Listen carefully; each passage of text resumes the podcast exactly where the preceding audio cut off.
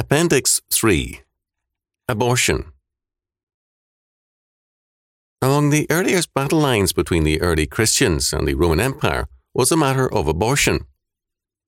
Greek and Roman laws had at times forbidden abortion, even as they had also permitted it. The matter was regarded by these pagan cultures as a question of state policy. If the state wanted births, abortion was a crime against the state.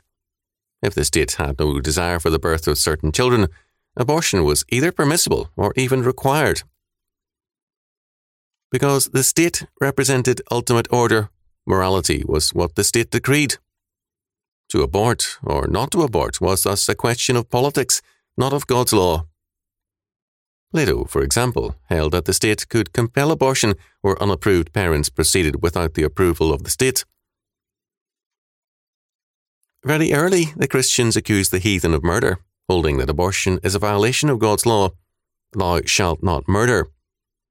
It was also a violation of the law of Exodus chapter 21, verses 22 to 25, which held that even accidental abortion was a criminal offence. If a woman with child were accidentally aborted, but no harm followed to either mother or child, even then a fine was mandatory if the fetus died, then the death penalty was mandatory. Because the law of the Roman Empire did not regard abortion as a crime, the early church imposed a life sentence as a substitute, penance for life, to indicate that it was a capital offence. The Council of Ankara, 314 AD, while making note of this earlier practice, limited the penance to 10 years. There were often reversions to the earlier severity, and for a time, in later years, the administration of any draft for purposes of causing an abortion were punishable by death. The Greek and Roman influence tended to weaken the Christian stand by sophisticating the question by trying to establish when the child or fetus could be considered a living soul. The biblical law does not raise such questions. At any point, abortion requires the death penalty. Incidentally, the old question as to whether the fetus is, quote, a living soul, end quote, has been given an answer by research, according to William P. O'Connell, who declares Many feel that the choice is the woman's. I would agree if it were clear that the fetus is part of the woman and thus hers to dispose of. The evidence, however, is to the contrary. Microbiology has established that the zygote is human and an autonomous, if dependent, organism from conception. Once fertilized, the cell is no longer latent life. It has its full and human allotment of chromosomes. It is uniquely human, like no other living thing or part of a thing, anywhere along the evolutionary chain. Los Altos Town Crier, Wednesday, April the 22nd, 1970, page 1. The Didache, an early Christian document, called all abortion murder and a love of death, whereas Christians are called to a love of God and of life. Wisdom declared of old, All they that hate me love death. Proverbs chapter 8, verse 36. Here is an important key to the problem of abortion. We shall return to it later. The debate and discussion of the subject of abortion is very extensive today, quite academic and unrelated to reality. Thus, the American Medical News June the 8th, 1970, page 7, has an article by Dr. Charles A. Defoe, MD, entitled Thoughtful Action Needed to Find Middle Ground in Abortion. Dr. Defoe is an obstetrician gynecologist in Denver and chairman of the Therapeutic Abortion Committee of the Presbyterian Medical Center there. Dr. Defoe wants a quote, middle ground end quote, between a total ban on abortion and total permissiveness. Is this possible? Is there a middle ground between murder and the protection of life, between adultery and chastity? The reality of the situation has been reported to me by two doctors, as well as by other persons. Supposedly, therapeutic abortions are permitted only after approval by a psychiatrist or two psychiatrists and a review by a board of doctors. In reality, in those states where abortion can be authorized, psychiatrists often sign the requests without bothering to see or interview the applicants, and the review boards are not consulted. One doctor on a review board, but never consulted, stated that he walked into his hospital one morning to learn that 10 abortions had already been performed. His hospital performs very few abortions as compared to others. University and county hospitals are often chief offenders and are becoming, quote, abortion mills, end quote. Some religious hospitals perform a large number of abortions also. The invention of suction machines, which are quite cheap, have made mass abortions a reality. According to Governor Reagan of California, under the mental health section of the new law in California, our public health department has told us its projections that if the present rate of increase continues in California, a year from now, there will be more abortions than there will be live births in the state, and a great proportion of them will be financed by Medi-Cal. He said, under a technicality, a young unmarried girl can become pregnant, go on welfare, and she is automatically eligible for abortion if she wants it under Medi-Cal. And all she has to do is to get a psychiatrist, and they're finding that easy to do, who will walk by the bed and say she has suicidal tendencies. Reagan said that in Sacramento, a 15 year old girl has just had her third abortion, with the same psychiatrist each time saying she has suicidal tendencies. I don't think the state should be in that kind of business. Reagan sees abortions topping births, Santa Ana, California, the Register, Friday, morning, April the 24th, 1970, page D5.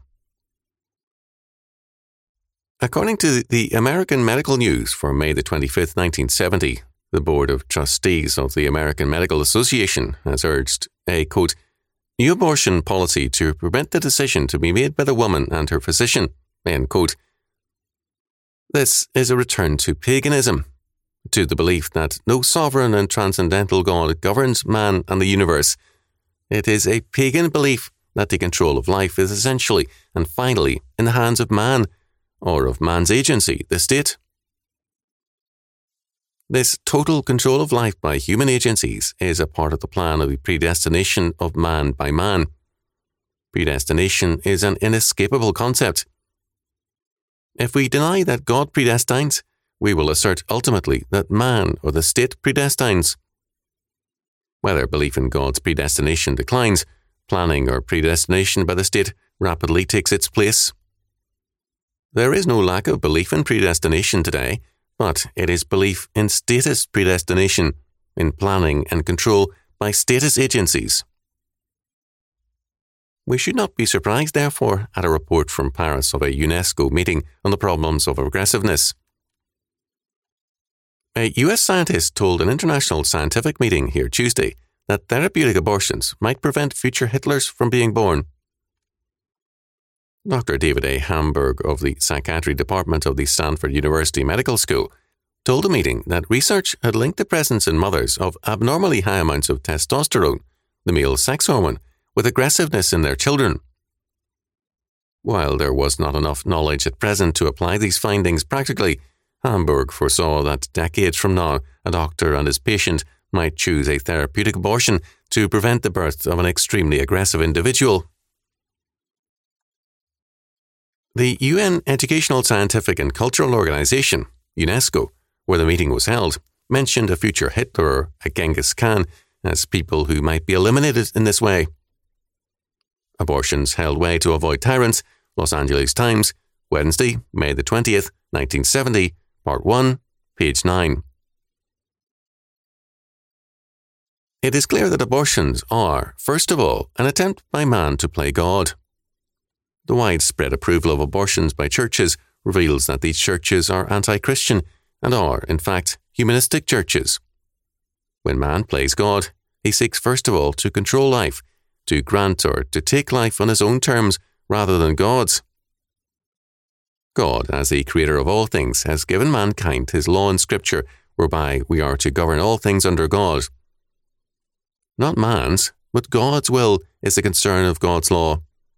It is precisely this power which humanism grasps at by law to take or to spare life in terms of its own decree. Does God require capital punishment for certain offences? Very well, then, the humanist will deny the validity of capital punishment for these offences. Does the Bible deny the quote, right end quote to abortion? Then the humanist will establish a quote, right end quote, to abortion on his own terms and execute capital punishment on the fetus. Not surprisingly, there is an increase in assassinations and in murder. Men resort to their own will and their own plan and set aside God's law, which is God's declared plan. They seek to control life apart from God. Man has made himself the arbiter and God of life, and he decides quite readily, in terms of his own logic, who shall live. Thus, in Colorado, the question of euthanasia, so called mercy killings, was put to a vote by the Colorado Nursing Association. Voting in favour of euthanasia were 173 nurses, only 109 against it, and 55 abstained. A clear majority favoured mercy killings, what was most significant in Colorado was that the debate on the question made the difference. Before the debate, where arguments were offered for euthanasia, only a third of the nurses favoured the idea. After hearing arguments in favour, a majority voted for what only a third had accepted before. Eliminating the Old, Twin Circle, June the 14th, 1970, page 6.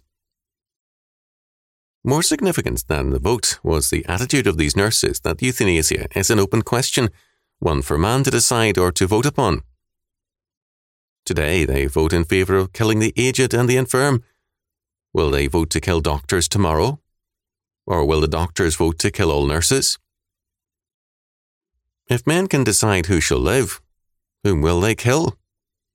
Unwanted children can be aborted, the aged put to sleep, all priests and ministers killed, all communists, Nazis, or conservatives executed, the Jews sentenced to death, or the Germans eliminated, all blacks wiped out, or all whites.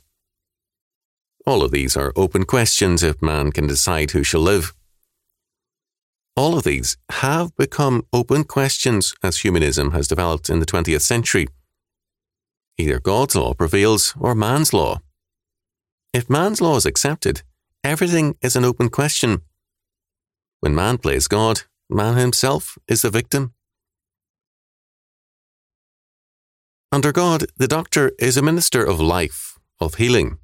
His profession has had a long and necessary connection with a priestly calling. Under humanism, and with abortion, the doctor ceases to be a healer and a protector of life and becomes a murderer statute law may permit abortion, but it is still murder, not only under God's law, but under common law, as doctors may sometime find out. Under the influence of humanism, a radical change is taking place in the medical profession.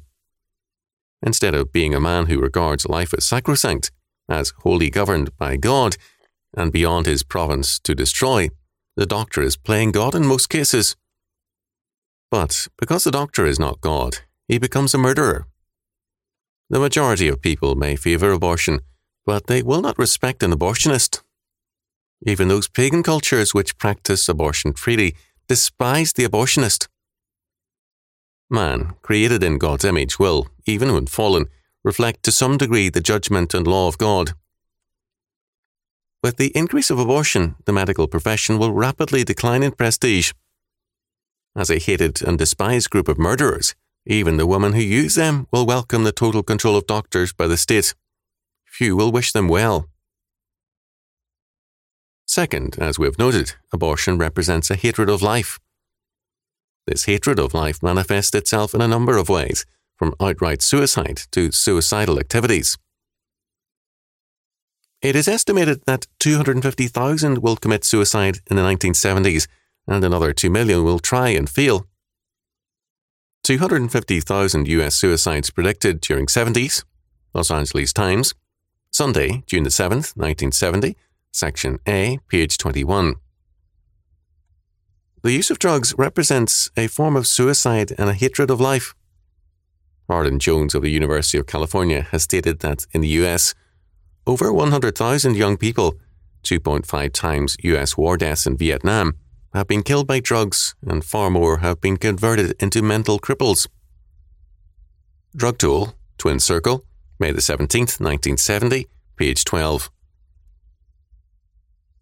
A wide variety of suicidal activities are common today, the hatred of God is also the hatred of life. In his novel, Death of Ivan Ilyich, Tolstoy tells the story of the death of Ivan Ilyich, a conscientious official, but a man without faith.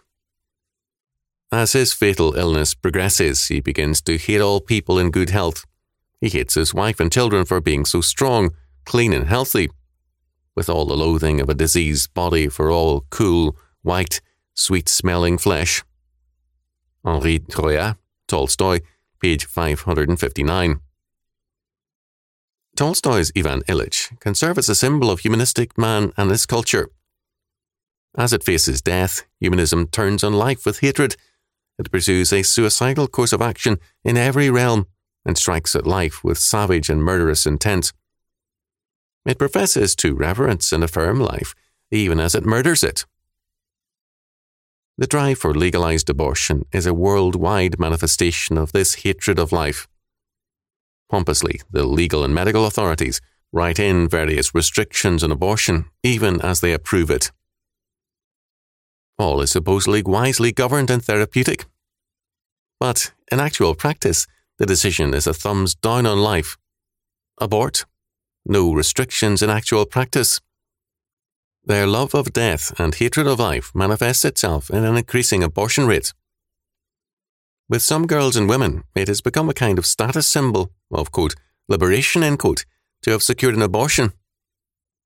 They have proven their freedom from God and their dedication to ecology, to preventing a supposed overpopulation. On every level, it is a mark of a dying culture, a hatred of life, and a desire to play God. Indeed, all they that hate God love death, and death shall be their destiny. But we are called to life.